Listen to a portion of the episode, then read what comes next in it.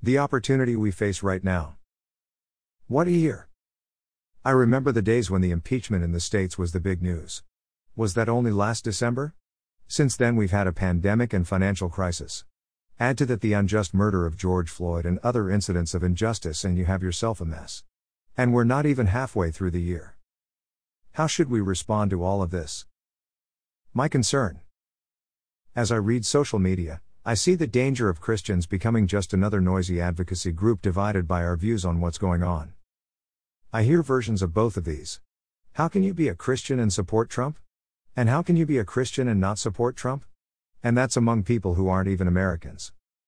I read complaints about churches opening too quickly, and I hear complaints about churches not being granted the right to gather because of government interference. I hear strong words about those who disagree with whether we should wear masks or not, or even about whether the virus is a serious issue or not. There can be no real debate about the evils of racism among Christians.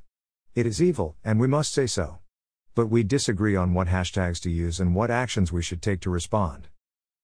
All of the above are important issues. I have strong opinions about each of them. My concern, though, is how easy it is to become self righteous about our own convictions, and to look down on others who disagree. We can be right on an issue and wrong in how we treat others. In our zeal, we can become the very thing we profess to hate. I'm also concerned that we can become an echo of culture, advocating for our political preferences, our convictions, and our rights, rather than seizing the opportunity that we have as followers of Christ. The problem isn't only out there, we can easily become the problem ourselves. The opportunity. We're seeing evidences of the collapse of secularism. In a powerful podcast episode last year, Mark Sayers said, What if secularism and post Christianity is far weaker than we realize? What if the big bad wolf we're all afraid of is not that big nor bad? What if secularism and post Christianity is weaker than we imagine, and what if it's in an absolute crisis? And what if the tumult that we've seen around the world, what if that's actually a sign of the failure of post Christianity and secularism? When the tide goes out, it's coming back in power.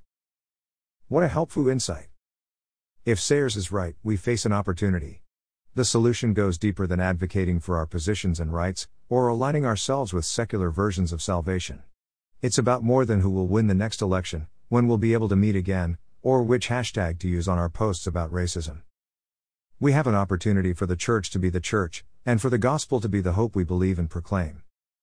The church and the gospel. Yes, let's advocate for justice and confront systemic evil. Let's make wise political decisions. Let's speak clearly and loudly about the issues that Scripture addresses.